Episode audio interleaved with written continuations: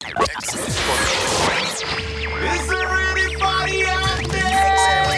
Podcast. Excel Podcast. Podcast. Facebook, DJ Mallorca Lee.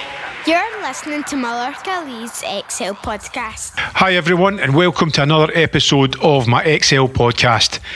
This episode, I sit down and chat to Kirk Turnbull from QFX about his journey through music. Before we do, I've just got some news on some big gigs coming up. It's called 1994 Love Me Right, and it's on, guess what, New Year's Eve. I've kept the tickets as low as I can because I know it's difficult at these times of years, and I really hope you can make it. The lineup is Ultrasonic, The Rhythmic State, Active Force, Trevor Riley, Joe Deacon, David Forbes, DJ 10, Malcolm X, MC Madman, and MC Cyclone. That's at the Classic Grand in Glasgow. I really hope you can join us. I'm also going to be playing over in Northern Ireland on Boxing Night and a few other gigs across the country, so keep an eye on my website. But now, back to the show. Welcome to another episode of the XL podcast. I'm pleased to say my next guest for this show is none other than Mr. QFX, Kirk Turnbull. How are you, Kirk? I'm good, thank you, Mal. Whereabouts in the world are you today? Czech Republic. My oh, wow. home. Right, aye, because we were speaking a couple of weeks ago. I didn't know you were back already. Yeah, yeah, yeah. I managed to, after that weekend at uh, the Coliseum, I was uh, ready to go home on the Monday. Aye. Can't wait to get home, old bastards. so, so the Czech Republic is home now. It is indeed, yes. Brilliant. But you still obviously you're coming over for, for gigs and stuff like that in the UK. Yeah, yeah. I, I mean, I fly back just to do the gigs and uh, and then come home, but try and spend as little time as possible in the UK now. So, just the way I am. Uh-huh. Well, you're you're happy where you're at, so that's the main thing. Yeah, yeah. I think home is where the heart is, and I think once you've travelled about and seen the world a wee bit, things get a bit easier, you know. Yep. And I think as well because you've had the chance to tour with the band and stuff like that. Like going and living in another country's no as big a daunting uh, thing as as it would be if you were just let's say you'd stayed in the same town all your life or whatever kind of thing. You know. Yeah, yeah. I mean, I had stayed in kind of like the the hometown for the majority of my life, and I mean, I, other than the band getting away, that was what really opened my eyes. It was like, you know, the world's a big place, and especially nowadays with digital and with Zoom and all this kind of stuff, it, the world is just literally on your doorstep. yeah So was you not living in America at one point as well? Am I getting mixed up? No, no, no. I had I had a property in uh, Florida for uh, ten years, and I spent um, roughly half the year there. And I would just travel, go there for three months, come back for three, and go there for three. And I had a studio and everything set up, and I was working with artists over there as well. But it was just uh, getting full time there was uh, incredibly difficult. Basically, you had to be, you know, you had to have a million dollars in the bank there, and you had to employ six Americans to get basically into the country full time, and um, it was just really difficult to. He didn't get to choose what business he wanted as well, which was it wasn't like I could go there and be a record producer. Uh, you had to go there and open an ice cream parlor or you know a swimming Wow. pool cleaning company. So it was it was it was dead weird, and and no, I, I thought I could just span the distance with just doing it three months here and three months there, but it was just it wasn't possible. So. That's And quite I'm- a lot taking out you with the travelling and alone in it. Yeah, yeah, and the cost as well. I mean, it, it wasn't cheap to fly to America. Um, even 10, 15 years ago, it was still quite expensive. As a lot of people know when they go on holiday, they just like, let's go to Florida, and then they're like fucking 10 grand in a hole after. but you went to Disneyland. when, once you went to see the little mouse, that was it. well, we it was good because the, the the last week or was it two weeks ago, two weekends ago, we managed to, to catch up for the first time in ages, get a wee blather, yeah, and, and we, we organised this podcast. But I think it would be great just to talk about your journey through music because this is basically what this concept of this podcast that I'm doing is all about. And when you were young, what was two things? What kind of age did you start becoming aware of music, and also when was you first moving into like, getting a? What was your first kind of music musical instrument? Um, well, I was classically trained at five. Nah, I wasn't. Bullshit. Um, no, I, I never took up music till way late. I mean, I was probably 14, 15 before I actually started listening to music properly, as in buying CDs and buying Yep. records. Um, and that was probably encouraged by one of my brothers, you know, Colin. He was into music and played guitar and stuff. And um, anytime he was away at work, I would sneak into his room and, you know, see what he had to play with. And, and, and he had a couple of synthesizers in there that he borrowed off of people. And I was Wow. like, oh, this is cool. You know, it was like an old Juno 106 and stuff like that, and making some farty noises and stuff. It was it was just like, oh, this is interesting. So um, when I was eventually caught for being in his room and kicked out, I was like, I have to try and do music in some kind of form or manner. And um, I remember just going to the local music shop and buying one of these little kind of crappy keyboards and like, this is it. I've made it. I've got a keyboard. and then the journey began. What kind of age were you, and what sort of music was it that you first started listening to? What was the kind of Uh, my Gateway. music, believe it or not, my music um, influences are really old. Like I, I loved stuff like um, I like sixties, seventies, eighties. Um, but I mean, uh, like Sam Cooke and um, Genesis and Peter Gabriel and um, Meatloaf and basically everything, everything and anything that was that, that sounded good. Yep. Um, obviously, a lot of it was chart orientated, but I mean, I really did like a lot of the the early kind of electronic guys as well. You know, Kraftwerk and Depeche Mode, and you know, I, I'm a big Vince Clarke fan. I think he's just a god of kind of creating melody, um, and he, everything he's ever done has been pretty much successful. his synth collection's crazy, isn't it? Oh, I, that place he's got in, in America is just amazing. His new place there. Um, it just you, you look at all these old synths with the leads in them. You can these old kind of what are they called again? Um, It's like a telephone exchange. Ah, it's like hello, hello. He seems to kind of what he's doing. He kind of, I mean, he does seem to kind of. And I've watched a few. He's watched a few of his things, and he seems to be, you know, really switched on. And and now I think he's switched on to the digital side as well, which, you know, for a long time, everything. He, I think everything he does create now, he, he creates some in plugins, and then he recreates it from a synth Mhm. or, or from one of these big matrix racks that he's got. You know, modular synths that he's got. So, Yep. cool mean- guy. You, uh, you said you get into like, obviously a wide range of music, but Mm. there's obviously the digital side of thing or the synth side of things that's sparked something in you to then want to buy a keyboard. Was it? Mm. Was, it was there a sort of group or was a scene that was you aware of like dance music kind of bubbling up? Was it the borders you grew up on, Kirk? Yeah, yeah. I, I, I was from the borders, a little town called Hawick, and um, luckily I had a, had a, a school friend um, that was really into synthesizers, and uh, I, I kind of used to go up there every now and again and, and see what he was up to and see what he was making. He was heavily into the the eighties music. He was heavily into these um, electronic pioneers, you know, Kraftwerk and Yello, and you know, all anybody that was into the early, early stuff and knew the early, early stuff, and, and he was really deep into and programming synths and all that kind of stuff. And I was like, "Whoa, that's cool," but I don't know if I can do that. Mm-hmm. I, I kind of learned a little bit over the years, but I mean, I think you, you have to be a real, you know, techno junkie to actually get that. To get that. to really be sitting on top of your stuff and knowing it inside out. And, he- and I mean, he he could say, "Oh well, you know that sounds like this because you twist this knob here and he turn that knob there and he cut that VCA there and he do this and Yeah. and you're like, give me a preset, give me a preset, And then a quick fumble, and you're like, "Yep, that sounds great. I'll do me." Uh, a little tweak here and a little tweak there. I mean, I think synthesizers have come on mass massively, and even in the plugins. I mean, the plugins nowadays are just great for teaching people about you know how you get the sound and make the sound. And, you know, I'm a big fan of native instruments and stuff like that. I love all their stuff and the massive and stuff like that. Just awesome piece of kit.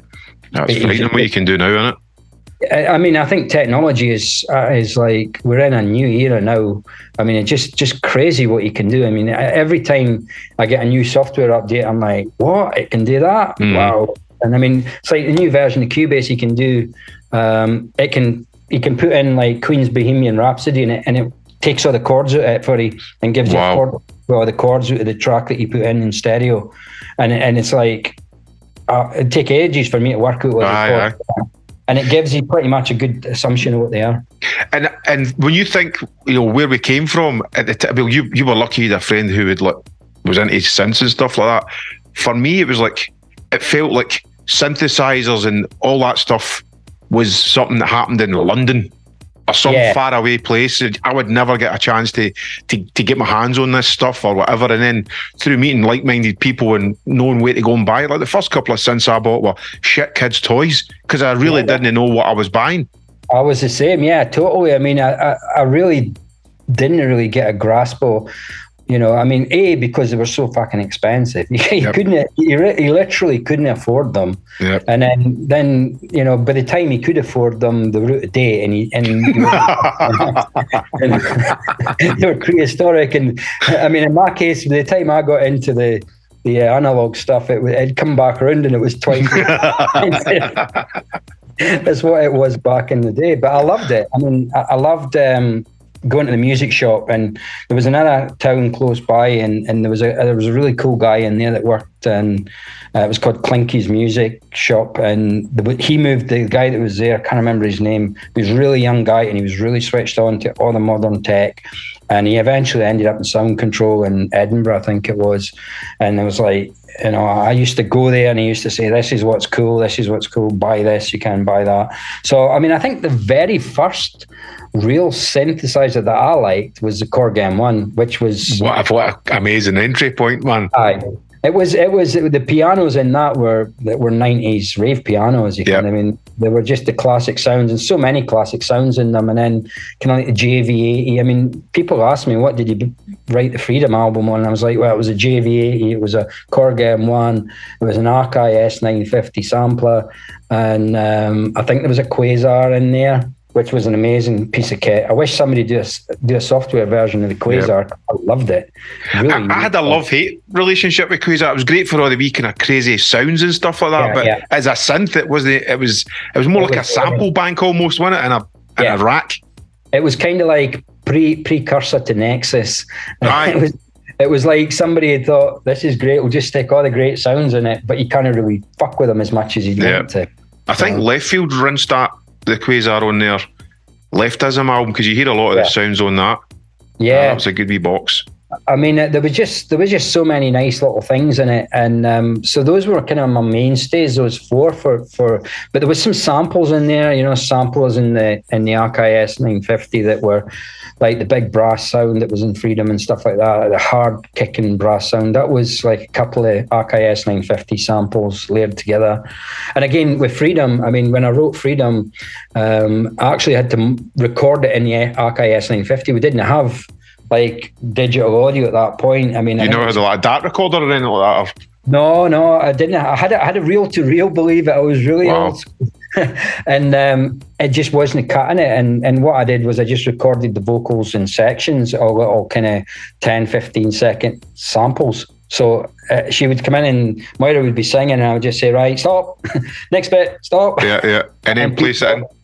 Place it all together. And then I think a year or two later, um, Atari came out with the um, the one that actually had audio recording built into it, um, and Steinberg Pro Pro 12 or Pro 24 it was um, at that point um, was the kind of main tool for building tracks and stuff. And Mhm. I mean, I have been a lot of people have been Logic users, you can, and and um, I've always been a Steinberg person, and have been from day one, and still am, because I just like it. I find it very simple. Uh-huh. It's me. No, but I, I, I, I was the same. Like I went from computer sequencing, and uh, it was the Amiga, and then obviously Cubase. But then I, I switched to Logic, and I see Cubase becoming more like Logic now. It's almost like the two of them are pretty much the same. And a couple of times I've worked with people who use still use Q- uh, Cubase. Mhm. Thought to myself, I quite fancy going back to that because it looks great. And now that you're saying things like you can dump chords in or songs Oh. in, it'll give you the chords. I'm going, wow, that's just fucking amazing. It is. I mean, what they've done with Cubase in the past two, three years. I mean, Cubase 12 is just, it's got Dolby Atmos built in it now as well. I think Logic has as well, but Dolby Atmos is built into Cubase. So you didn't have to buy Atmos render or anything like that. It's all built in. So you can go into multiple speaker systems quite quickly. Um, And I, I just love the fact that they've kind of tried to make it, uh, you know, like they've got their own version of Melodyne because I used Melodyne for a long time, and then I, I started using the VariAudio and Cubase, and it, and it's phenomenal. And I mean, just the fact that you can format voices. So if you sing something it doesn't sound too great, and you want to just drop the formatting a bit, so you sound a bit deeper and a bit ballsier mm-hmm. instead of squeaky kid. Yeah, that's Barry what- White in there. Or if you want to go the opposite way and get that old school high pitch kind of female squeaky voice type Mm-hmm. thing, you can do that as well. I mean, I used to love this plugin you used to get. It was it was um, all it did was it, it, it tuned the vocal up and and but it kept it the same key, so it tuned the fairy the, the format up. Um, I can't remember what it was called, but everybody was using it in the nineties and that. And this is what built into Cubase now. You kind of all these kind of stuff that you were like, wow, if I had that. Uh, I need to check it out, man. But I mean, before Freedom, what? So you built up the synths. Mm-hmm. You're writing tracks in the house. When are you taking on the road? How's that coming about?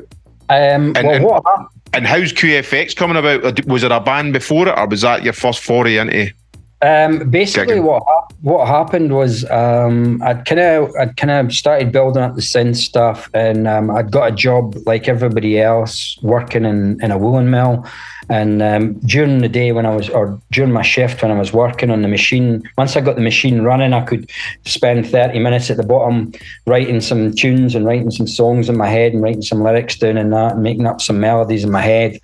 And then uh, I went through that period for like three years of being in, in and then I lost my job because it was like first in, last out. Yeah, yeah. Or last in, first out kind of thing. Um, and I had kind of built up this arsenal of equipment. I'm like, what the fuck am I going to do? So What kind of years this, Kirk? this was, uh, I was probably 19. So kind of 19 year old. So that was like four years after kind of starting into music. I got this kind of shock, like, oh, you're, there's no job for you now. So what are you going to do? So I was kind of like, well, I've been toying with music anyway. Let's open a studio. So I opened a studio and, um, you know, started a bit of recording musicians. So I was recording like rock acts and kind of things that were kind of out of order. And I was working with people like Jesse Rae and Fish from Marillion and Oh, stuff wow. like that.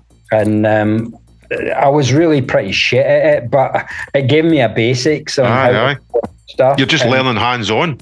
Aye, and What's and this? I- 89, 90 or something you're doing this? What kind of years this? Yeah, that must have been that must have been eighty nine, around about 89, 90. Um, mm, because it was like I was 21, 22. It was 92 when when I, I got QFX going. Um, but that basically came about by accident because I was I was I'd went through the studio thing and it wasn't working. I'd done about two years of the studio and uh, my dad had died, so it was kind of like I was kind of up in the air at the point. And I just thought I hadn't got the time for this. I'm just going to concentrate on writing music. And obviously, I've been writing kind of dance music. I was kind of into the whole kind of um, early synth stuff, and but I was also into kind of the production side, like the Stock Aitken and Waterman Saw side. I was listening to their records and thinking, "Can the production on these is fucking phenomenal, mm-hmm. and the bass and the, and the, and the sound of them was great." And so I started kind of producing and writing that kind of genre of music, where I was trying to emulate what they were doing with the the big SSL desks and that. But I mean, obviously, you couldn't get anywhere near it with a crappy old Soundcraft desk that was pretty much buggered by the and got to the, when I could afford it. Knobs falling off everywhere. Hardly working, you know. I hum on it like fucking nobody's business. I, I'm worse than my socks. so I, I enjoyed it. I really did. I thought I thought you know let's let's do this kind of dancier production stuff. And I got into with this guy locally, and he, and he says, oh, there's this record company called Stepping Out Records, and uh, and they'd be interested in this kind of dance music. And I was like, right, okay. So we sent them a couple of tracks that we'd made together, and Ian Robertson came down and was like, oh, these are great. Can I can sign these and all that? And and then I was like totally naive about how the music industry really worked at that point. I, I mean, because we all were. I mean, we were. I don't even think the business even came into it at that time, didn't it? No, it was just like getting your music out or whatever. No, yes, let's go. Yeah, yeah. So I was kind of like, uh, I'd been, I'd, I'd kind of tried to sign a few of the rock acts to labels in London. I'd worked a wee bit with certain labels like Polygram and Polydor and Sony and all these guys in the early days, and used to used to kind of go scouting for them in Scotland, but never really kind of the one re- uh, the thing the problem with that part right, before I go I go into the QFX thing was even though I was I was working for them I was trying to get them to hold an A and R guy in Scotland so that because all the talent was coming out of Scotland musically. And I says why don't you have somebody up here? You can just pay me a retainer. Every record they'll pay me a retainer. And anytime you want me to go and find you uh, an artist in Scotland I'll go watch them and stuff and it'll be like 100 quid. Rather than you spending like two grand on sending your A and R guy up. Mm-hmm. But then after it, it was kind of like I realised that these guys came up here to spend two grand because they could get off their tits and fucking uh, spend the artist's money. It's not even their money.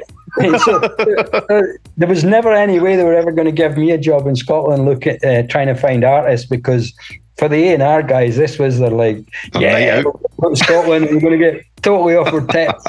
it doesn't matter if we sign anybody because they'll still pay us two grand to go up there and do it. So the stupidity of that kind of brought me to the realization that when it came to doing dance music and then kind of like stepping out records coming forward, I wasn't I wasn't like going, yeah, I'm definitely going to sign this. And we spoke about signing the tracks, and I think we did another track for them, which was like a remix or some 90s track, early, the early, eight, late 80s, early 90s track that was really popular back in the day and they wanted to recreate it. And we did that, me and the guy, and sent them it and loved it. Um, Is this under the name QFX? No, it was still, no. it was still just, it was just me and this guy doing it. There wasn't any kind of name. And it wasn't until I kind of separated from that guy and kind of separated. We didn't really have any signing to stepping out. It was just basically we gave them something and they kind of liked it, but it never got anywhere. So I kind of started writing this other stuff in the bedroom on my own, the QFX stuff, and doing and and what we found was that it was really difficult to get a label. We we got signed to DC Ten Records, which was two guys from one for Grangemouth and one from yeah, they were, sorry, they were both from Grangemouth. And I remember I'd sent them a demo. I don't know how I'd got in touch with them, but I sent them a demo and they says, Oh, come and have a meeting with us. So we met at Waverley Station in Edinburgh. And they're like, Right, we like what you're doing, but you need to come up with a name for this act and, and make it an act. And I'm like, Well, I've no idea what what is. And they were like, Well, it's stuff like um, TTF and QTEX and da da da. And I'm like, mm-hmm okay. And he's like, so you need to come up with kind of something. And I was, I was sitting there at a table and I went, what about QFX? So like you're queuing FX into the mix and that. It's kind of technical kind of kind of idea. And I'm like, that sounds great. Just go with that. So that's how we came up with QFX. I, I never actually thought it's, it's when you say because I was going to say, what does it mean? But obviously you explained that. That's pretty cool. No queuing yeah. FX. I never, I never put the two together. so that was how we came up with it. And obviously, we've changed it over the years. So, can people were saying, no, it sounds much better if you just say it's quite fucking excellent. so that's kind of what we've, we've, kind of turned it around to, to quite fucking excellent. But um, I know, I know, I know. Honestly, it was it was Q and in the mix, and, and that's how we came up with it at the train station that day. And then we released. It was called the Themes EP. Um, what year's this? Like, that's night. That was that was early 92. Um, that, this was before I formed Epidemic Records. It was it was either right at the end of 91 or the start of 92, if I remember right. And um, they, it came out and it did really well. People really liked it, even though it was, in my opinion, it was it was very, very um, eight, late 80s dance. Mm-hmm. um, Your kind of stock influences in there, or no, no, more dance? It, it was much more clubby and it was much more kind of um, undergroundy. But I mean, it, it, it, basically was theme tunes that I liked, like Star Trek and right. the Addams Family and things off of TV. It was like kind of samples of them in it, but with a kind of techno background on uh-huh. it. So um, it came out and it did really well. All the all the pressing sold, all the vinyl sold, and and people started to kind of want something else. And I just kind of realised at that point. I mean, we'd only done the one record, and the guys were great, absolutely fantastic guys, but it just didn't seem the way forward for me. And my partner at the time, she says, "Can well, surely we must can do this ourselves. We can." And and I says, "Well, I think we should do it ourselves." So we just pressed, we just basically formed Epidemic Records, and just said, "Right, we're gonna we're gonna release this stuff under Epidemic Records." So we pressed the first EP. Um, trying to remember, I think it was a virtual reality EP, and there was four tracks on it, and virtual reality.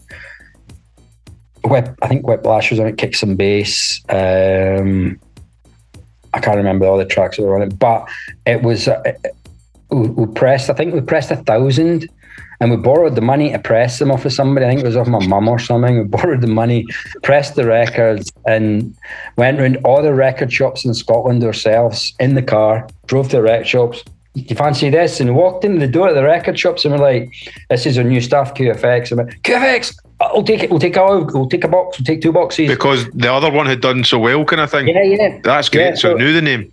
Yeah, so they, they kind of knew it, and by the time we got to the to the last record shop, there was something like there was a lot of record shops. There was like thirty to forty record shops in Scotland at the time, over the whole of Scotland. And by the time we got to the last record shop, they were phoning up saying, "We've sold out. We need more." Ken. Oh, Brilliant. So we're straight back on the press and pressing and more.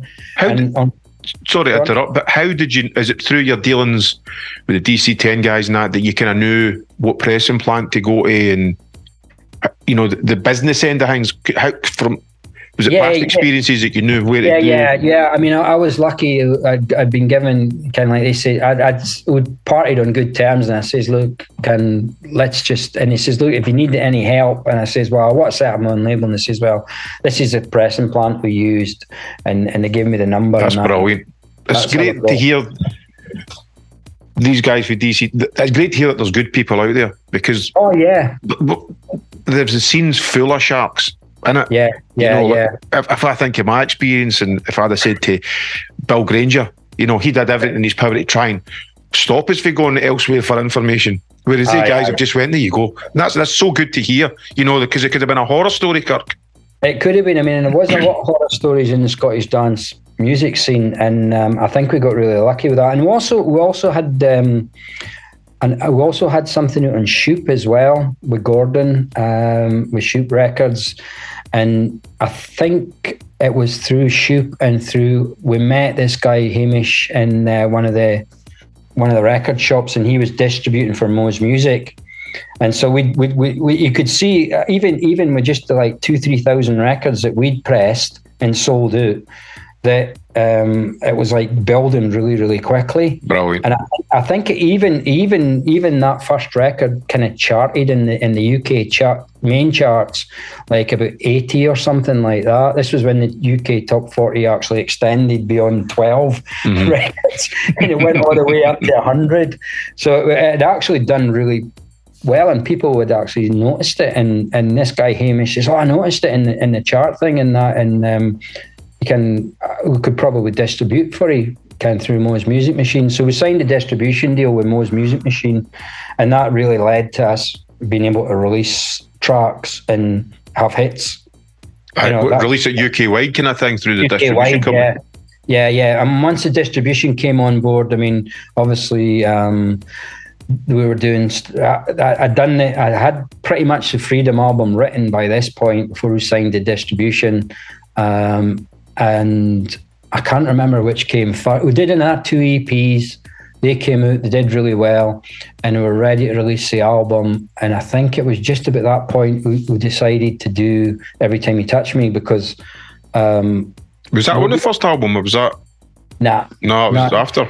it was on after it, but I mean the album was pretty much complete, and I remember getting getting this remix disc from Sound on Sound or some magazine, and it, it had that, this Moby track on it. Every time he touched me, and uh, that he wanted uh, people to remix it, and it was a They gave away all the stems for the track kind of thing to remix it. well, it was just a vocal. Right. Just got the, it was just a vocal from what I remember, and um, so I just did my version of it, and I sent it in, and it never got anywhere. And I happened to play it to the guy for distribution, and he went, "Oh, that's fucking brilliant! You need to release that."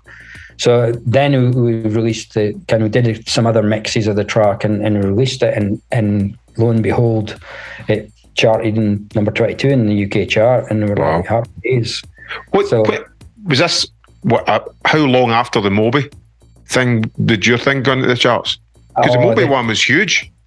It, it, it wasn't actually huge. It didn't. It was really low in the top forty. Was it? Origi- Yeah, yeah, yeah. Q, the QFX version actually put the track on the market. It was big on the underground, the Moby one. Well, m- maybe that's Big. where I remember playing gigs in Europe and stuff like that, and you Yeah. know, like, hearing it there, and it's been a fucking huge track. Yeah, yeah, it was mass. It, I think his version in, in the underground club was really big, but it never charted well Right. at all. I think, it was, I think it was like 38 or something like that. So this was about a, I think it was about a year after Moby's thing had been done and dusted that we did it, and um, it came out and it was great. And this is on your own label as well. yeah, yeah, it's on our That's own label. phenomenal. So we kind of we kind of went. I think at the same time as that, the Freedom album came out, and that became that went into the UK album chart, um, top twenty if I remember right. Brilliant. Uh, so we were kind of like, we actually then got the call. We can like, you know, you've actually made money. what? We've made some money. uh-huh. so I was lucky because we, we made enough money to buy our first house off that first album, and Brilliant. and kind of you know give us a kind of footing for moving forward with the second album, the, the the next single, and I'm trying to remember. I think we did we did. Um, see, my my mind's terrible for those. It's hard trying to put it into dates, but I mean, Yeah. it's just to give the listeners a kind of idea of your timeline. Yeah, I, th- I think I think possibly Freedom might have possibly been released prior to Every Time You Touch Me, um, and it just made the bottom end of the forty, um, so it kind of didn't really do what we'd hoped it. So that was why Every Time You Touch Me came out and hit smashed it, and then we went back and we did uh, we did the the new track You Got the Power um, that I wrote. And that went into the top 40 um 33 i think it was. Again on our own label. So everything that was done was on our own label. I think one of the big things that really helped us was right early on from when we first started the label we went in and we went to john menzies Mm-hmm. and who actually badgered them in John Menzies, and they'd said they, their record department at the time had kind of contacted head office and said, "Oh, you know, this rec- these everybody's coming in asking for this record. Everybody's wanting to know, you know, what this record is and, and who's who this is and stuff. QFX, and so when we phoned up head office, we actually were able to speak to somebody and said, "Yeah, yeah, we'll we'll give you a, a sale or return. You can stock it on sale or return." So we actually were the first independent in Scotland to get into John Menzies Brilliant. and and that really I think that helped the charts side of things hugely. So, would you say from the band's inception, you you had your eyes on being a chart act, like hitting the charts? It was important to you to hit the chart. I mean, because the, the, the maybe the early EPs and stuff like you're getting a lot of underground success, but quite quickly it's transferring into like a, a chart thing. Is that maybe your I think- commercial background and you're focusing on? I wasn't really focused on the charts. I mean, obviously, uh, everybody dreams of being, you know, successful in the charts and getting on top of the pops. And for me, it was like I was just writing the music that uh, the way I heard it, and you know, and, and producing it the way I, I liked the sound of it. Um, there wasn't any kind of real formula to the to the music. It was just like whatever the tracks put up, and and obviously, I kind of my influence and my melodic influence kind of just set how they were going to sound. And I did. I think probably the one thing that I did do that was kind of very kind of towards the charts was kept them really short. You know, three and a half minutes was like. I think. I think in a club as well. I think uh, you've got to have a real dedicated following that want to listen to something that's six minutes long. You know, whereas I think uh, the way the thing about QFX was it would like bang, bang, bang, bang, bang, just three and a half minutes of just uplifting tracks. That's what we wanted, and that's what I liked. And I think Yeah. that's why the gigs we were doing. I mean, the northeast, the gigs we were doing in the northeast were like two a week. And You've always started- been massive in the northeast, isn't it? That's pretty much QFX's home, in it? Really, that. Yeah, yeah. That I've never known Ireland- anybody to gig as much there as like yourselves. Yeah, I mean, we, we were we were super lucky because we were we were doing a lot of underground clubs. Um, you know, we were doing like Rockshots, and we were doing the Coliseum, and we were doing After Dark, and the venue in Spanien. We were doing all the big underground clubs. I mean, these were real underground, heavy clubs, but. I mean, some of them weren't that heavy musically, like Rockshots, and that was more kind of Italian piano house and stuff like that, which I loved. I loved Italian piano house music, and um, so I think we kind of built this following down there really quickly, and it and it really, I would say uh, all the places. I mean, there was one point he couldn't go into a shop in Newcastle and the Freedom album wasn't getting played. It was literally a shop. You, you would walk into any clothes shop, any shop in Newcastle, and it was Freedom that was getting played, the album, or, and and all the tracks. And I think that's definitely what helped. And we were really quite close with some of the radio guys down there as well. So they were really champion QFX. And Do you and think you being on the borders really helped because you were kind of like pretty much on the doorstep as well? They probably seen you as a supporting a local band kind of thing or something like. You, probably seen you guys as them. Yeah, yeah, totally. I mean, we've always felt like Newcastle and Northeast was part of our home. You can, I mean, uh, uh, yeah, we're we're 45, 50 miles from Newcastle or something uh, where where I stayed, but it was just that great fact that we, we could be down there or we could be in Glasgow. So we mm. could we could be in the northeast in an hour, whereas we could be in Glasgow in two hours. So it, it, once it started to kick off everywhere, you were kind of like trying to get as many gigs in as possible in the one night. And I mean, back in the, back in the nineties, it was crazy. You were doing like Thursday, Friday, Saturday, Sunday. and if there was a bank holiday, Ken, that was that was it. And you were doing you were doing an under 18s, then you were doing an over 18s. Yeah. You were like, this is crazy. You were, you were absolute. I mean, literally, you had to sleep the whole week just to recover Yeah. from the gigs because they were just so crazily busy, and you were driving constantly. It was non-stop. And know what makes me laugh? There was sometimes two or three all-night raves on in Scotland in one weekend. I know. I know. It was brilliant. Absolutely brilliant. I mean, I just the, the, the clubbers were just so immense, especially in Scotland in the northeast. I mean, I think this is.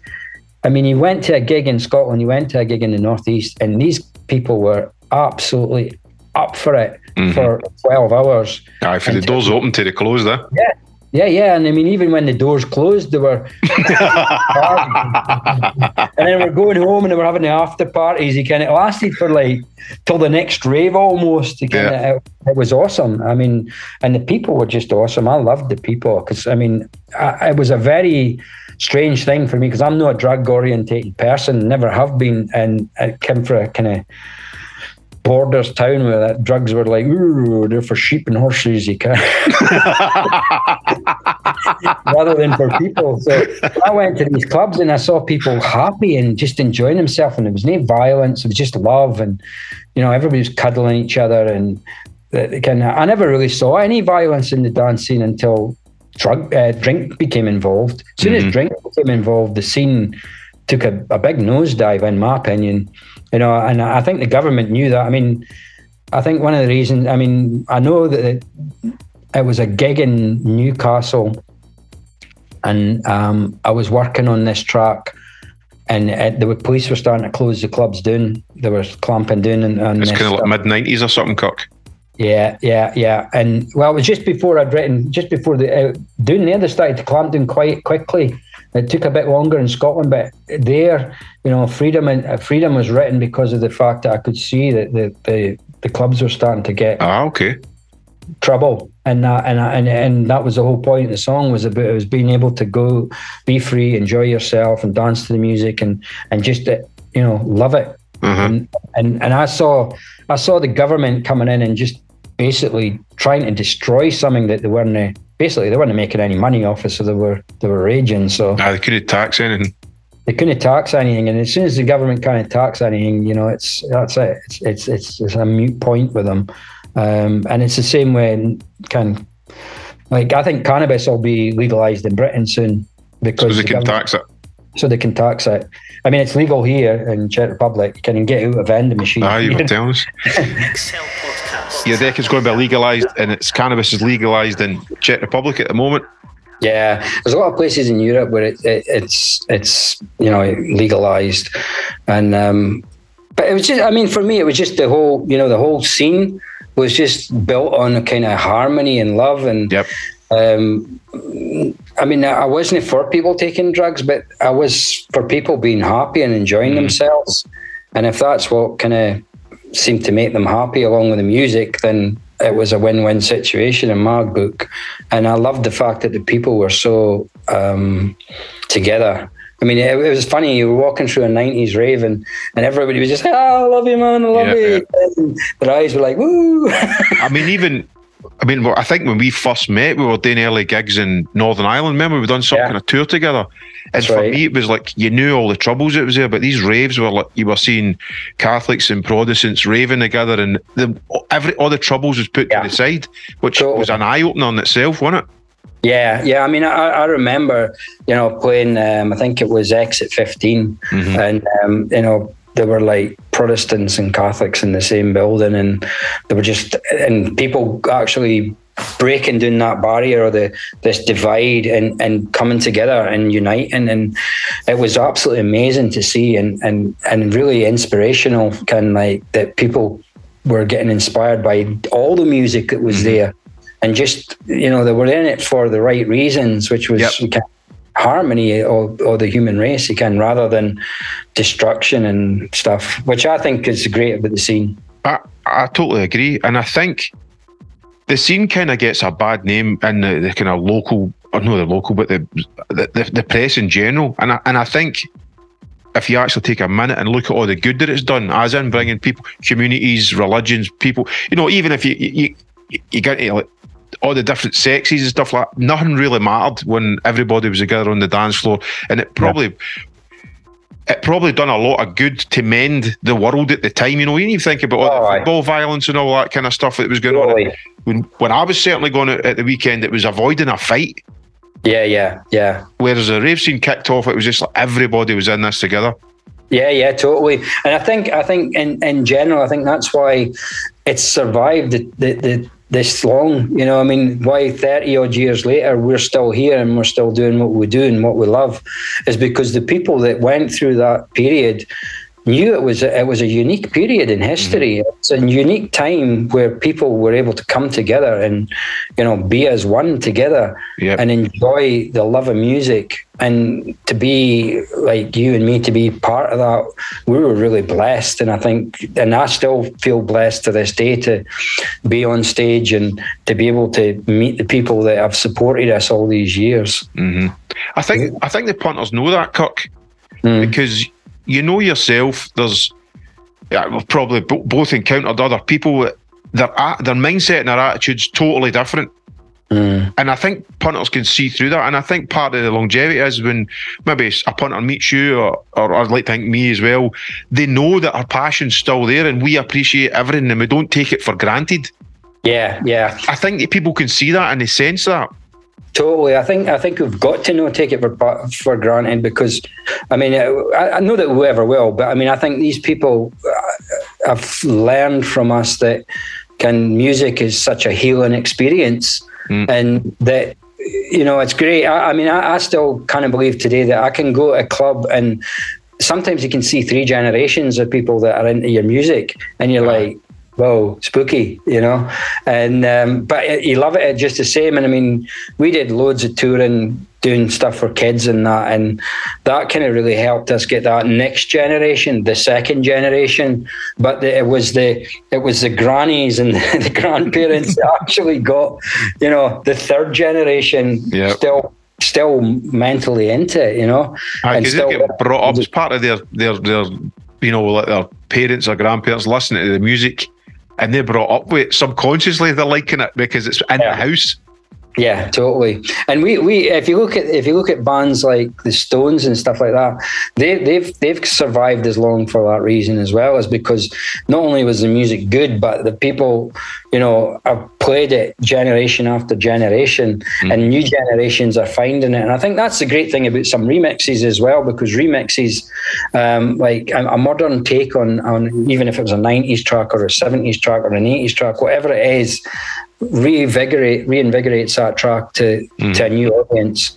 And it's funny. It's funny. Like when my son says to me, "Oh, Ken, this is great. This track," and it's like, "Yeah, that was originally recorded in 1950 by this artist." Aye, you sound like the old guy that just gave you the. old, old fart. What do you know? Um, so, like, going back a wee bit as well, you've got QFX up the road. You get your own label started.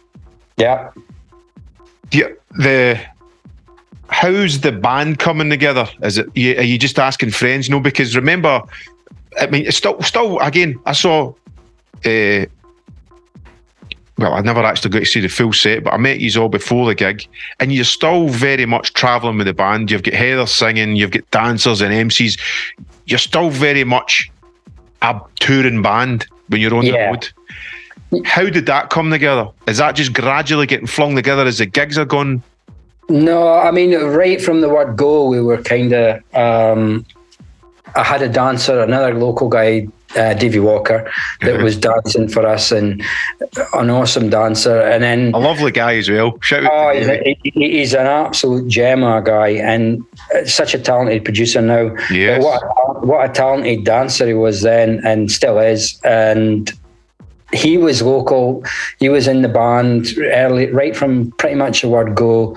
And then David Goonery came along f- pretty much within a month or so. We were still looking for dancers because the local ones that I'd picked kind of really had other commitments and stuff like that. So this guy, I got a message through the, the QFX fan club. Can can can I come and audition as a dancer? And David just came out the army, so he was young, fit, and kind of full of nonsense, and um, he just he just fitted perfectly. So he came and stayed, and and then obviously we kind of picked up. We didn't really have a singer for for like the first year or so. We were kind of out gigging, and then we met Moira at the Tuxedo Princess and she was saying, "Oh, I used to be in a band and that can, and and I'm a singer." And I was like, "Cool." I says, "Do you want to do a song together?" And she's like, "Yeah, that would be great."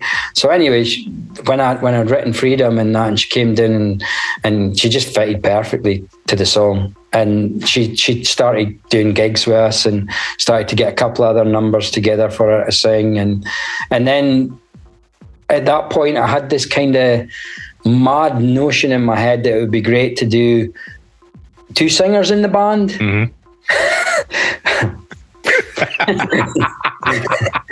and um, it didn't Performance wise, amazing, but a logistical nightmare.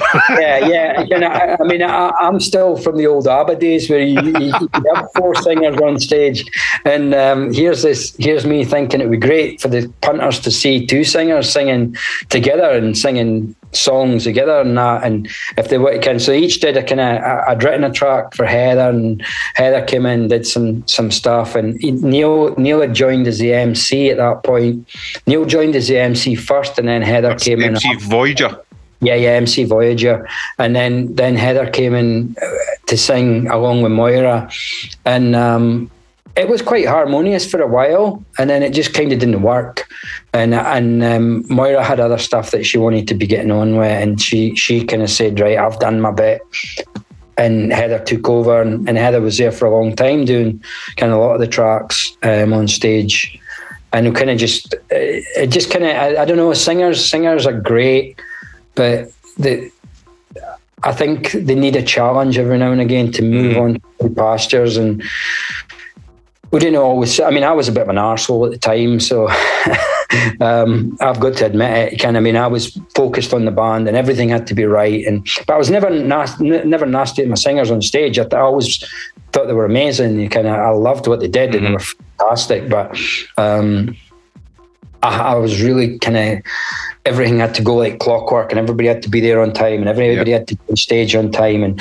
we had to be professional and we couldn't have any dramas and stuff like that. So things just kind of kind of kind of fizzled out a bit and and then another singer came and joined which was Kerry um, for a little bit and that didn't kind of really work out very well because she kind of decided that she wanted to go do Eurovision, like after we just hit the charts. And I'm like, seriously, you're in the top 40, you've got a chance at top of the pops, and now you want to go do Eurovision. okay, fair enough. So that was when Debbie joined, and, and well, Debbie had been a dancer, and she started singing, and um, kind of lasted the longest. And then Heather come back, which I'm really grateful for because kind of I love Heather to bits, and I've got a lot of time for her now, whereas I probably didn't have the same time when I was younger and and more kind of full on. Well, when you think about it, when you were younger, mate, you were running a label, which in itself is a, is a full time business. You're also mm-hmm. writing all the music for the band, and then you're Managing it, the best for it. What's that? Managing it as Ma- well. managing, uh, I managed the band and you know everything around about it, and then being in the middle of a very competitive scene, which only now being older, looking back, I never liked the the the sort of competition. It almost felt like with all the Scottish groups, but now looking back. As an elder statesman, I feel like it was probably good for the music and the punters because they Yeah. the best out of us all. Whereas Yeah. at the time, you really felt as if you were in this kind of horrible at times competition-y kind of feeling. Aye, it wasn't aye. really that as much as everybody maybe the, and the rave scene was together as one. The bands backstage, it was very much a.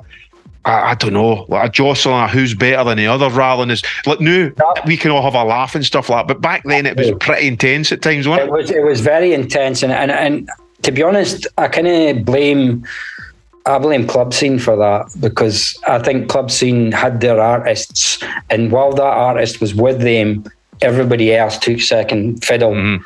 Because I mean, we joined Clubscene for literally two months.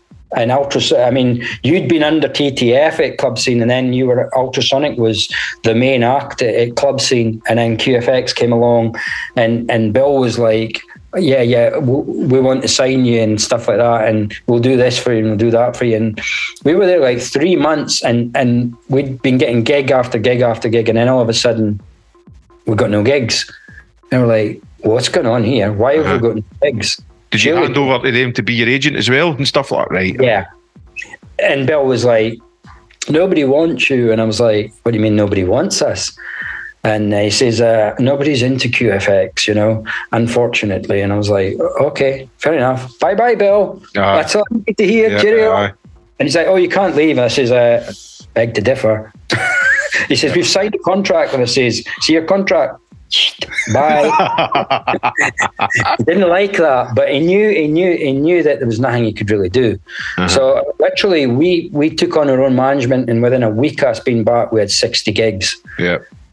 You know, we're booked for the full year, and and it was like that. That's where I saw the the. It wasn't so much the artists. I don't think that had the problem with each other. I think it was people that were kind of managing and looking after them were like, oh, they're shit, you can, or they're, you can, you don't want to have anything to do with them. I think they were scared of us having any kind of unity together. Like, and I mean, one thing I always did was I always, always respected Ultrasonic. I always respected all the other bands. I always felt whether they were my cup of tea or whether they were no my cup of tea, they were good at what they did. And I We think on it together, all doing the same Aye. stuff.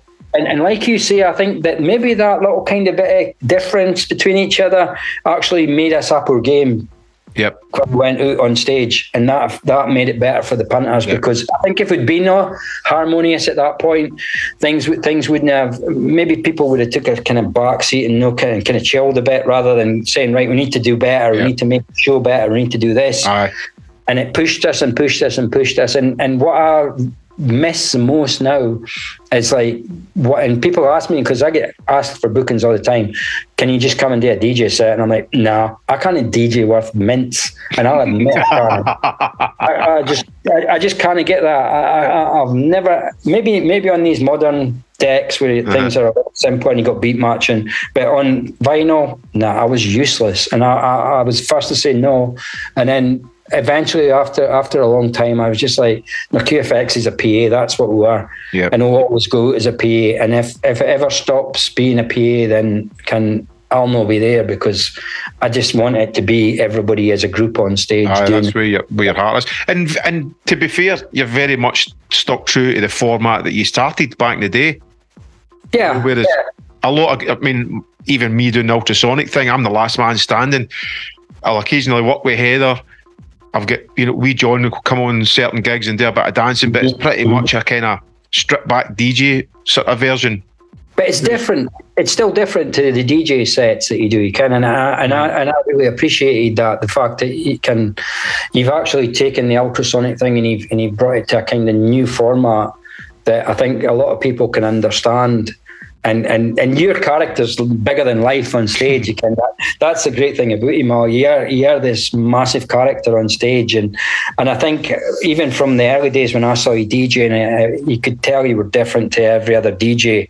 Do you know what I mean? You were you were Oh, you thanks, were no no, but that, that's my observation observes of, of what you do on stage. You just whether it's DJing you, you, you do a great set, you play the music that you want, you get the people, you read them, you're a one man army up there, and then you go on and you do the ultrasonic thing and you just take it to a different level again. And I think the people appreciate that and all as well.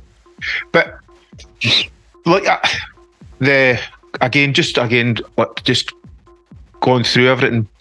Like we were, that's great that we're agreeing on like in our the rivalry helped us bring out our A game because you're doing big raves and stuff like our clubs and there's three or four bands in the lineup and we're all going there with attitude like I want to be the best on the night. This is so the dancers are pulling out mad stuff and you know I, I remember I think it was a gig we were doing in the metro or something like that. I'm sure it was the metro. Or I, I, I might be mistaken, but that was the first time I seen like your dancers like doing like backflips and everything, and I was just like, "Fucking hell, this is like, this is uh, next level kind of stuff."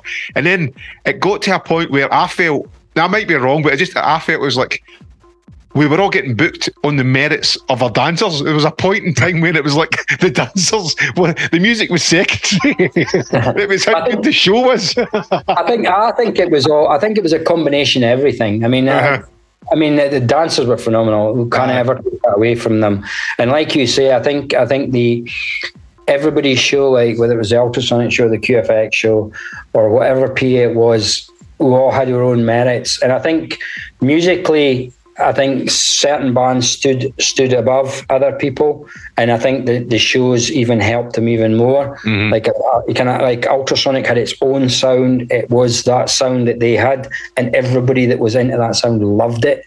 Like, and, and I think that was great because it was it wasn't what I was trying to do. Mhm. Kind I Because you your sound and stuff like that as well. yeah, because I, I always felt like QFX was like the the the kind of the light entertainment that came on and and and kind of took it in a different way. It was kind of more upbeat, happy. Kind of wasn't any real darkness to the set. It always and and and for me that was what what QFX was about. It was and and still is is about us being happy on stage and making the people happy because we're there to entertain them.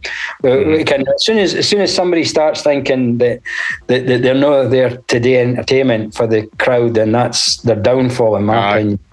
You know, you, you, whether, you become the biggest DJ in the world, whether you the, the the the smallest DJ in the world, you've still got to have that thing where you're there for the people. Uh, you, your job is to make them dance, and if you think otherwise, you're I don't know where, where you're. You know, you're Yeah, in a different yeah. boat.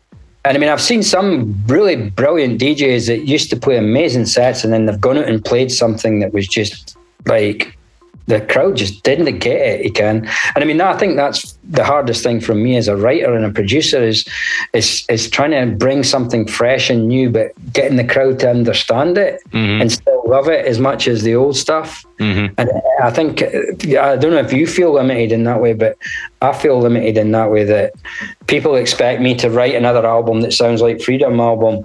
But then if I wrote another album that sounded like Freedom album, like, oh, it's just like Freedom album. Uh, So hundred percent. can't really do- It- And- It's and- almost kind of like you're the victim of your own success. I mean, w- w- you mentioned the first EP or something that you put, and you, you listed three of the tracks, and I, and I know the three tracks, Mhm. and that's for your first EP, but they made an impact then, and they probably Yeah. still appear in their big tracks in your set now, Yeah. and is they're they're embedded into Yeah. people's memories. And Yeah. night suit special, everything. It means so much more to people than than we could probably under, understand. Mhm. And I, and I totally get what you're saying. You want to make new music, but you have to. I don't know. You have to still kind of.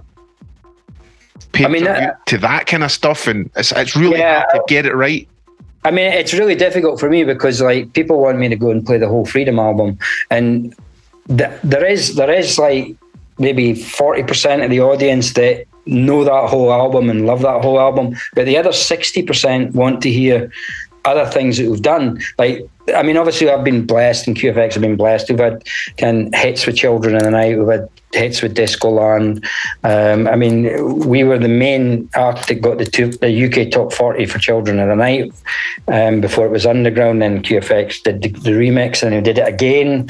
And Discoland was the same. So we had all these tracks that were that were UK top 40s, but they were also man before I even touched them or QFX touched them. They were they were anthems underground, and and you know I just got the privilege of actually being the person that went that did them and made them in the UK top 40 charts.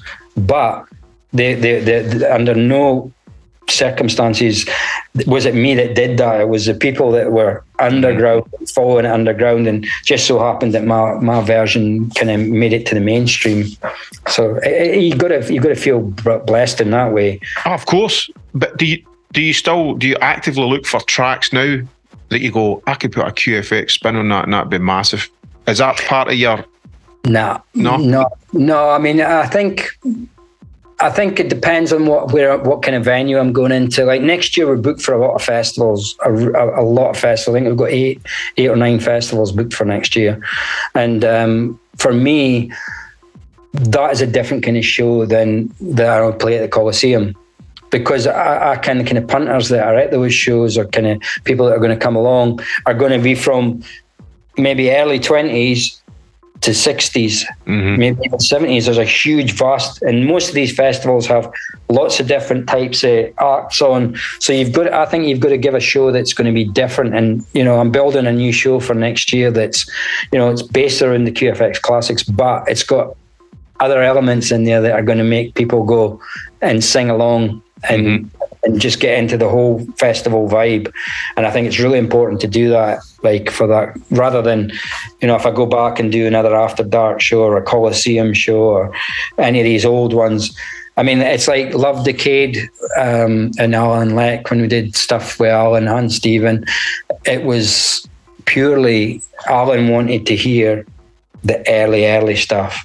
So we would go in there and we would just smash pretty much everything that was on the Freedom album, plus a couple of other bits and pieces, you know, into that show, and and that worked really, really well for that audience. But if, I think it's really difficult because you've got to really judge your audience, Aye. you know. You're kind of looking at your your live sets like a DJ would look at a crowd, and you go, right, I need to, you know, be aware of what's happening there, because mm. I think you get too many people just go, right, there's the ten tracks I'm going to play, Yeah, and they stick to that, and then that lasts all right for a while, and then things start to get a bit stale. And it's great just to see that you're still passionate about reinvigorating your set and your conscience conscious of where you're playing and stuff. Because I think, again, we've been doing it for thirty plus years. You could get so easily so lazy doing this. yeah, It's yeah. passion that keeps it exciting. it's good. It's good for me. A good show is is is when a crowd a crowd is there for the whole show. Mm-hmm. To come, I mean, they didn't go, they didn't they didn't leave you halfway through the set to go do something else. Or Yep. that they, they stay there, and every song they're just completely getting. Can for me, it was always about building them up, building them up, boom, and then a little bit of relaxation, and boom, and then build. Mm-hmm. Just like a DJ would, you can just playing with them to make sure that they're enjoying it. And obviously, you get to a point where you, you've worked a set out that it's like, fuck, that's a great set. I really didn't want to change that set, but you've got to try and mix it up every now and again Yeah. and do something a little bit different. So again, for like, I mean, for next year, if, if we're back again um, at the Coliseum reunion or some, or whatever one it is next year, we'll we'll re- look, relook at the set and relook at how we can freshen it up for that audience. But if they come and see us at a festival, they're going to get the classics, but they're also going to get something different Uh-huh. that's going to make them happy. And I think that's really important to do. We spoke about you know all the good times and stuff like that, and again, again, Kirk, it's, it's in how much you want to speak about. Was there ever a time when you felt like that was a peak or your first peak of QFX? Because then, I, for me personally, I remember towards I'd say like 97, 98, when when the music was kind of changing and Roger and I were, were sort of more kind of excited about trance music, but Scotland wasn't there yet, and we, we kind of felt as if we were in this kind of wasteland almost. Did you Yeah. ever get to a point when you felt, what, what, am I, what am I doing next year? Where is the scene going? What's my place in it? Well, I, I felt that the scene, like from the early days, was really quite happy and uplifting, mm-hmm. and there was a lot of Italian house and stuff, a lot of stuff that Tom Wilson used to play and that, and and then it got kind of really quite hard. And it, and it got really, I mean, the bass generator stuff and that, that kind of stuff was just like, I would go into a club and I would, and I would hear this, and you're like, fuck me. Kind there wasn't a there wasn't a melody that you could hear or mm-hmm. sing to. And and and for me, it kind of felt like, are we going to go down like a red a lead brick here? Kind is this going to be good for us? And it would go on and it, would- and it would play a set that was just the normal set, and it would uplift it for that hour or forty minutes or thirty minutes or whatever we were doing, and then it would go back to uh, uh, uh, uh, faster, faster, faster, fuck, fuck, fuck. Here we go. and I was like, okay. And then, so I suppose towards the end of the scene, I think it got a bit too hard. I wouldn't say the scene ever died. I think it just changed. It, it, it matured and went somewhere else. And I think once started to get the stuff coming in, I think colours can in the late late nineties colours was starting to make a real big impact on what was going on in the scene, and um, I think uh, those shows started to become more international. You started to get people DJs that were weren't just UK DJs, and I think now it's gone kind of to the point where it's there isn't very many acts from the UK actually appearing on most of the major shows here in the UK or Scotland. And it kind of disappoints me because uh, one of the things that I really wanted to do was see new acts come up through the scene and become new artists. And and I think to keep the scene alive, you really have to have that fresh blood. I mean, you can always have your, your your long stays, but if you haven't got new music coming in that's not from an international level, I mean, international everybody shares, but locally, it's a thing. It's it's it's our thing. You can in mm. Scotland they would say, "Oh, that's our band." You can they're local, we love them, and Newcastle they love them. You can, and I don't think there's enough big shows giving a guest spot for somebody new. And I think that's what needs to change. I think because there is there is guys out there can write and stuff, can like the old school crew and that there can that are writing stuff, and there's there's some genuinely great musicians that could really do with a break, and they're still writing stuff that would fit perfectly in the scene. Mm-hmm. It just, they just are not getting the break. And I'm, I've tried to champion a few of these in the past, and we did try to do like our own events, the Epidemic label, in the, in the kind of 2000s on. We tried to do that, and people just came to see QFX, and they weren't really into what was happening with bands, and and it kind of disappointed me. But at the same time, I don't think it was a great time for music. So the early 2000s, there was a lot of stuff coming through that wasn't. The scene kind of the scene kind of died a bit. I think now it's on a complete revival. I think I think it's just going to get bigger and, and better now that people have had a bit of space. It's well, I think it, definitely after the kind of two years of lockdown, people have had uh, had- had that time to maybe think what's important again, and and you know looking at all the amount of festivals and gigs that's springing up, and people again going back to what we spoke about, just want to party and be together with other people and have a great time without all the bullshit. Yeah, yeah. Just enjoy themselves. And I think it's important that, like, I think that the problem is you've got a couple of really big promoters that promote all the big gigs, and and they tend to get a bit greedy, Mm-hmm. And it, they, they didn't tend to let other promoters have their their space, and and that's that for me is a, a bit annoying because like you do your nights, and I think your nights have been well established for a long time, and I think other promoters that are just coming along and just bumping your night because or can try to do something on the same night Yeah. in the same village it can be or the same city it can be a bit a bit a bit overkill I, and I, I mean, think, I think we need to watch it it'll keep the scene healthy I know. I think. I think it's great that you know. I think that if everybody just you know does things and like we spoke about earlier, competitions, kind of that competition feeling being good for us back in the day as bands. But I think that I've never had so much grief and horribleness from from since I started promoting events. It's a whole hmm. different level because it's more a, a business Yeah. kind of thing, and that's Yeah, yeah. that's no very nice. Even No. mentally to deal with, you know, just horrible folk and stuff like that. Yeah, yeah. I think it's great for the scene to have so many things for people to choose. There's room for everything to happen. Yeah, yeah. I think I, I think I think there's room. Uh, I mean, for the dedicated punters that go to kind of our gigs, I think there's definitely a scene for uh, quite a few gigs. It would be different promoters, but sometimes I feel that some of the big, big, big promoters just, just like, I'm going to fucking do that gig there that night because of this person. They can, and and they kind of do. They didn't want anybody else to share in that pot. They want Yep. that pot to be theirs. They didn't want it to be anybody else's. And as you say, there's more than enough love in the scene to, and and people want to see music at a passionate level from all the, or from everybody that wants to put something on within reason. hundred percent. Have you ever got to a point in your career where mentally or just business wise it's got too much for you and you felt like just fucking wrapping it? No, I mean, I, I was lucky. I kind of took a sabbatical from from kind of writing every day and being in the studio every day and being QFX every day.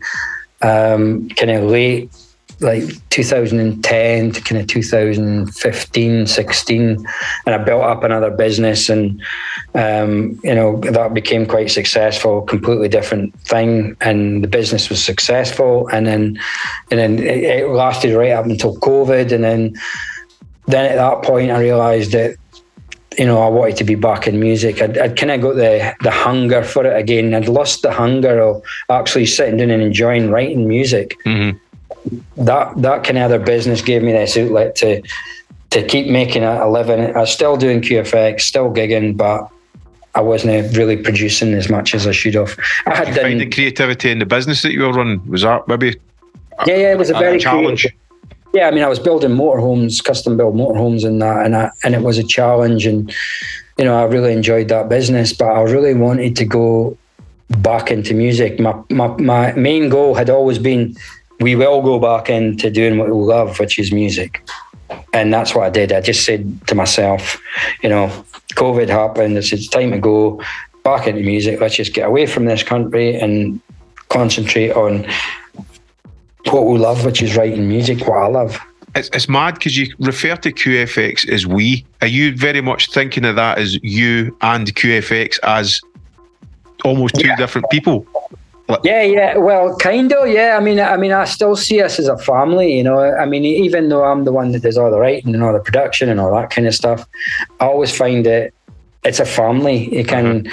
I mean, I, I really look at my dancers and I look at my my band members as part of my family and kind brothers and sisters and, and what we do and and I've always kind of have love for them and want to want to spend that time that we do especially at the weekend on a stage or in a hotel room just having a laugh and letting go Ah, that's And- great. and then when I get in the studio, can I just I just write now what I want to write, and I work on so many different things. Obviously the QFX stuff, but I write kind of stuff with people in America and people in Germany, people in Australia, all over the world. I'm working with a new artist somewhere or an established artist, and it, and it's it's eye opening because you you can be doing a soul track one week and you can be doing a, a rap track the next week, and Oh, brilliant. So right across the board you're producing music with. yeah, yeah, yeah. I mean, I'm I'm working with people that are like mega in America. I'm working with people that are the best session musicians in the world, strings, horns,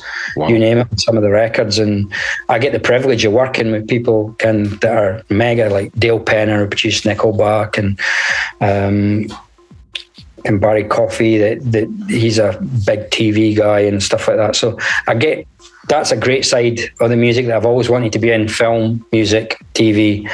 I've always wanted to be in that genre of music where I'm writing for film and TV, and now I'm getting the chance to do it, which is awesome. That's brilliant. How did that come about? Was that through publishing or just making No, no, that was actually just pure luck. I just met this guy um, Barry Coffey through another friend, and we were on a we were on a podcast together. Funnily enough, and um, I said to Barry, I says, "Oh, we'll have to catch up and have a blather and stuff." He wrote the theme tune to Beverly Hills 90102 or 2 or whatever it was.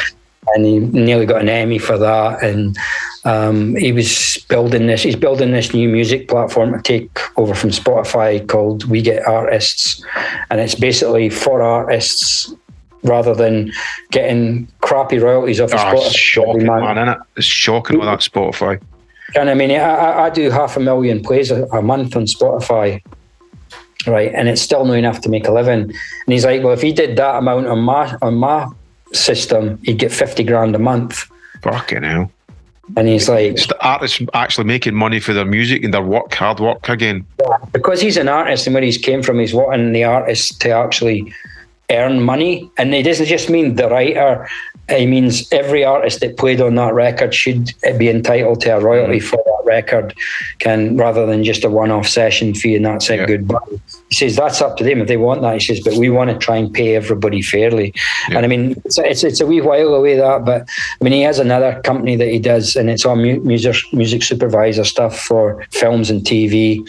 So I mean, I'll pitch. I mean, I've pitched something like hundred pitches this year um, to different shows, and I've I've got thirty seven pending at the moment, which means I could be placed. But it's everything. I mean, we did stuff for Young Sheldon, Stranger Things, um, did stuff for movies. Did you have Hollywood. stuff on Stranger Things? No, I didn't get it. Oh, I got- for it? Ah, I brilliant. it, and um, I got through the final, but didn't quite make it. But um, we're pitching for shows of that caliber literally every day of the week, and we're we're trying to build up this system of music that we can, you know, I brought other people in Scotland on board to help them try and get their music into films and that because literally they haven't got that kind of music in that type of genre in Hollywood or mm-hmm. in in other parts of the world, and it, and it helps that they can go and go. We need a track that sounds like this. I mean, one of the ones was they had one in the new in the last Spider-Man movie, and that was just like some guy singing Spanish, playing a guitar, but he was black, blah blah blah. So it, it's just trying to find that genre and get that mm-hmm. piece of music for that thing, and the system works really well. So we're we're hoping for big things with that in the future. That's great. I mean, it's still keeping you in about music and exciting. And it's exciting, you know, especially if you get breaks in like a film or a TV show or something. It's such Yeah. a great achievement, isn't it? Yeah, I mean, it's a real. Di- I mean, I think that the TV industry is is like probably the worst industry to work in in the world, next to the music industry, for for people ripping you off. But it's great to actually be part of something that is looking after artists and looking Aye. after people, and that's what I'm interested in. I mean, especially coming from from where we came from as well. Like you know, I was wrapped up. I mean, in Clubscene records and Bill Grainger, which you know, in hindsight, or even at the time, I knew things were going south quickly, and and, and it's it's taken twenty years for me to kind of. I'm, I'm almost there of wrapping up the mess that was Mhm. scene records kind of thing. 20 Yeah. years odd to do that. And I, I'm sure every other artist, I mean, I've spoke to loads of artists who have still not been paid Mm. from records they put out. And, all and there is a horrible side to the business. Yeah, All these yeah. sharks that just see young guys and girls and just really take advantage of them and milk them. That's a golden goose, like you said. Aye, aye. Move on to the next one because they know there's a long line of eager artists just want to get their music out and get gigging or whatever, and money's secondary. And these kind of people know that. Yeah, And that's what, what really upsets me. The people who know, right, if you don't want it, there's a hundred other guys or girls behind you that will say yes. Mm, mm. Anybody who's switched on to the business, eh, they're not really interested in them because they know that's that's trouble. As if Yeah, they're yeah. not going to make as much money, and that disgusts me. You know, like, and even in the days, look what you're saying in like TV and film and everything. There's still people with that attitude. That the artists they know the work, but they don't want to give them the, the money for the work. No, no, that's uh, that's the biggest problem I think. So, 30 years in the game, Kirk. Mhm. You've got the, the film and stuff, uh, the pitches and that ahead. You're, you're a busy diary next year. I think, you know, things are, are, are just looking great. I was going to say, where, where do you see yourself next year? But things are looking good. And is that not Yeah. just an amazing place to be in after all this time? It's absolutely amazing, honestly. And uh, after all what we've been through in the past few years, I think people people need to be optimistic. I mean, the world's kind of crumbling around us at the minute, but we've all got to stay positive. And for me, next year's about making it the best year I possibly can.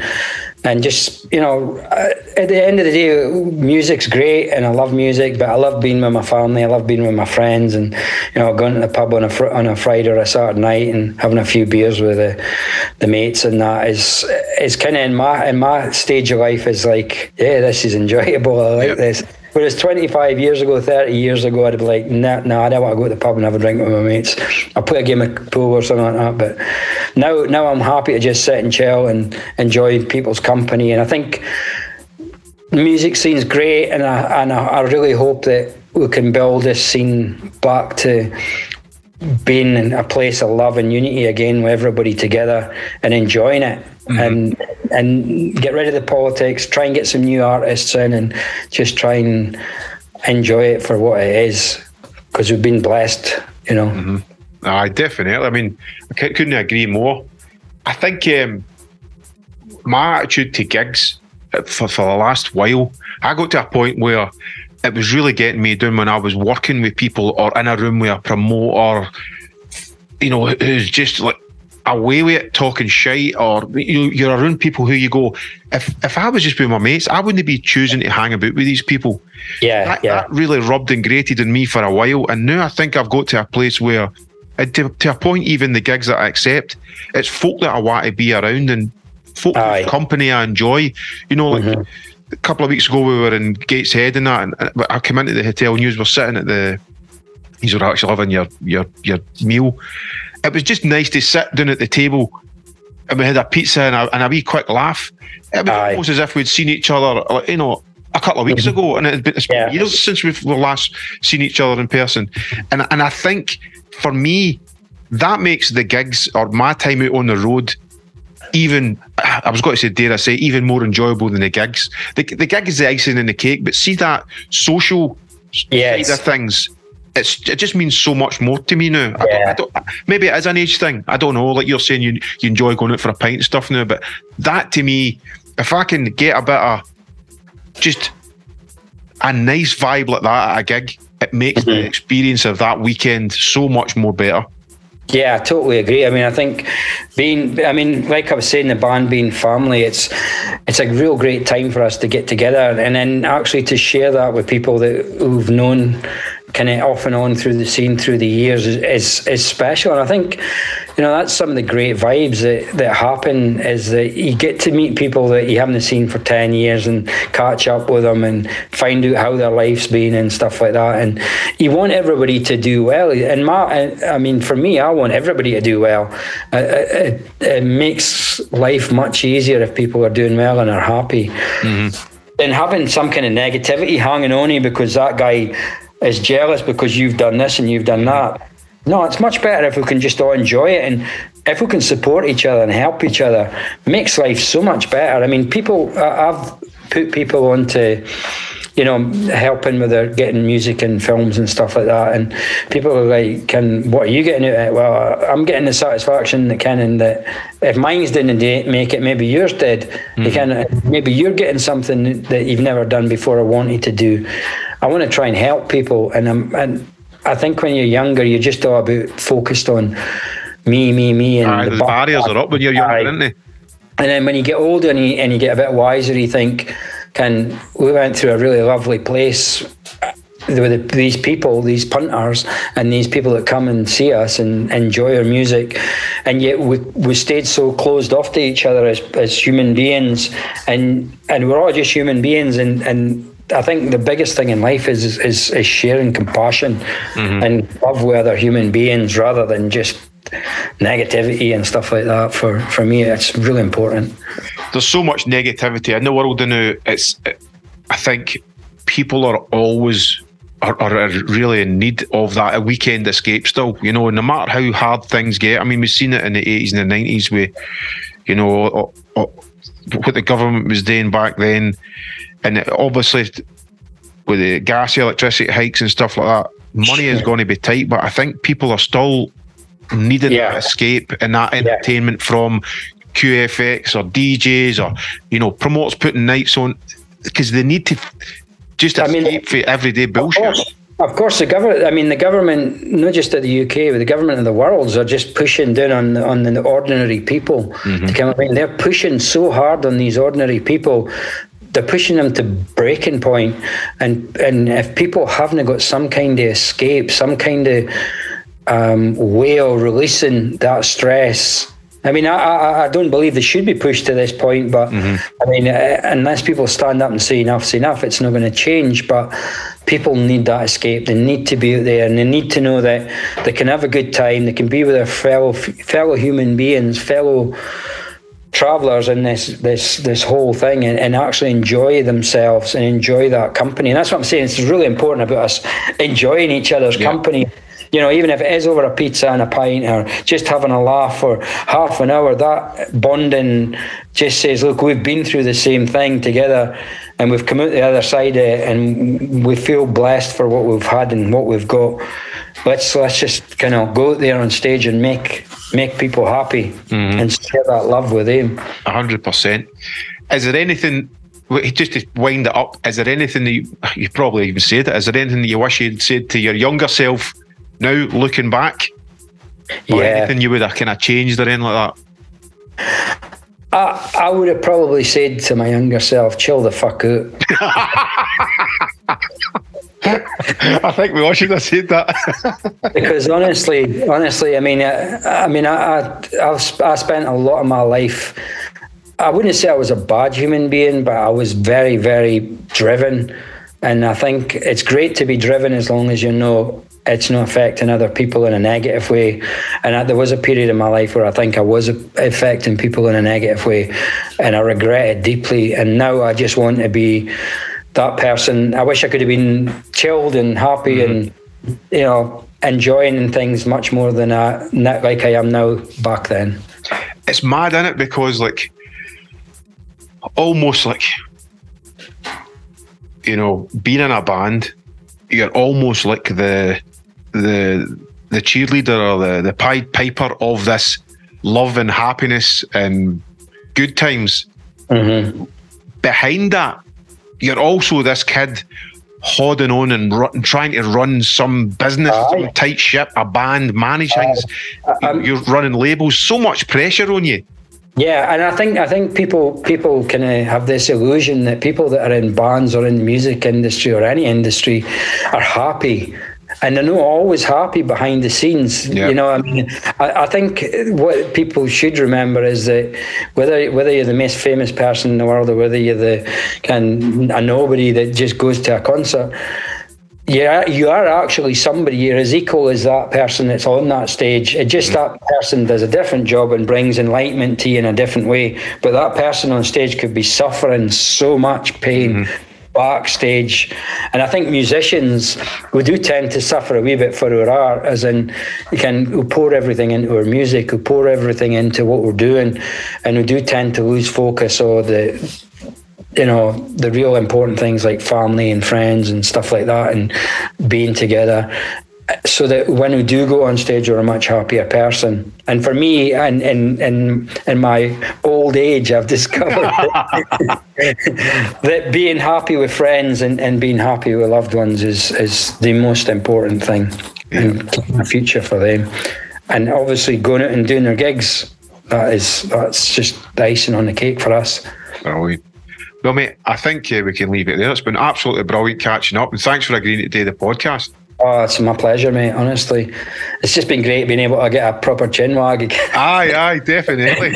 I mean, even like when we were sitting having a pizza and that, we're having a pint and that, it's almost like I kind of forgot that we were there to do a gig because everybody, it was just a nice wee feeling in the restaurant. Oh, a pint something to eat.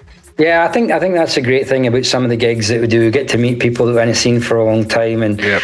find out how they're doing and if they're going to be, if they're cool, if their life's cool. We can, or if I mean, for me, if I can help anybody in the scene, I always try. And and it's like there's never if anybody asks me for help, if I can, I will. That's, my great to hear. Yeah. because uh, and anybody anybody that's that that isn't an asshole then I'll definitely help them 100% And and I think it's it's it's probably something that you've learned through your your life experiences over the last thirty odd years, in it? Because you've seen both sides of it kind of thing. and Mhm. and, and you- you've got to a point where I'm okay, I'm the same. You know, like you go, I, I need to be the guy that. You know, maybe like I needed back then, sort of thing. You know, there wasn't, you know, like back then there wasn't really many people you could turn to and go, "How can I? What do I need Aye. to? Who do I? Who should I speak?" to? There there was just more a take take attitude for everybody back Yeah, then. yeah, yeah, totally. And I think I think the, the internet's opened up the whole world for us. I mean, in so many good ways, and obviously so many bad ways. But uh, majority is good that you can actually, you know, if you kind of think how to do something. You know, you used to phone a mate and say, "How, how do I do this?" You can. How do I get my fucking computer to actually hear my voice? And you know, and and it's like it's, it's stupid things that just just kind of like that that are so easy now. If you want to learn a new tool or you want to learn a new piece of software, there's a video somewhere. And it's an educational tool. And, and like I say to my kids, I say to my kids, look, I didn't really care if you're on your computer as long as you're doing something that's making your brain educated. Mm-hmm. And even if it is something that is a game, but it's an educational, so that it Yeah. teaches you something. Or if you learn a new skill, go on the internet and learn a new skill instead of watching cats fucking getting run over. or, or something stupid for 45 minutes. You know what I mean? It's like. Yeah. It's 45 minutes of your precious life that you could have fucking done something really great or Yeah. watched something really great or something inspiring Yeah. and not, not get wrapped up in 45 minutes of YouTube videos that are just pure pish. I mean, you can watch them now and again, but single day. Oh, come on. Uh, Hundred percent. So for anybody listening, what about um, just talking about that? Where where can they go to find QFX music and what you're up to? Websites, SoundClouds, or whatever. Yeah, basically, I mean, to be honest, we're on all social media, although our presence is kind of, I I just haven't got the time, but I've got somebody in Australia that's going to be working on that for us. Um, so you can get us on all kind of Instagram, so Spotify, all these places. Um, obviously, music, Spotify, the usual places, Apple Music, um, but the QFXmusic.com as well for just general where, where we're going to be and what gigs we're going to be doing. Um, getting in touch with us just through social media, really. Just, I mean, literally, people reach out to me all the time on social media, and I'm happy to answer as many questions or, you know, thoughts as, as possible if people do get in touch. It's no, it's not like this massive list of thousands of people that are going, no, no, no. Oh, no. And it just whatever comes in. I mean, I'm lucky I'm in that position where I'm not getting bombarded by thousand emails a day. So Mm-hmm. it's cool. Good stuff. Well, listen, mate. You take care. Have a brilliant day and week. And You uh, I look forward to bumping into you at another gig sometime soon. Yeah, well, hopefully, and, and as I say, if you ever fancy a break, you and the family, you're welcome here. Come over for a bit of Czech beer and a weekend away. You're always I, welcome. I think you might regret saying that. I might just chap your door one day and you'll be like, what the fuck? You know what? It would be absolutely great. And you can come in, you can do some shit in the studio, and the, the wives can go do some wifey stuff. Sounds good, mate. Sounds great. Sounds Take great. care, mate. You take care. I'll I'll edit this up and I'll send you send you over as well the links, mate. Magic. Good speaking to you, mate. Thanks, buddy. Cheers.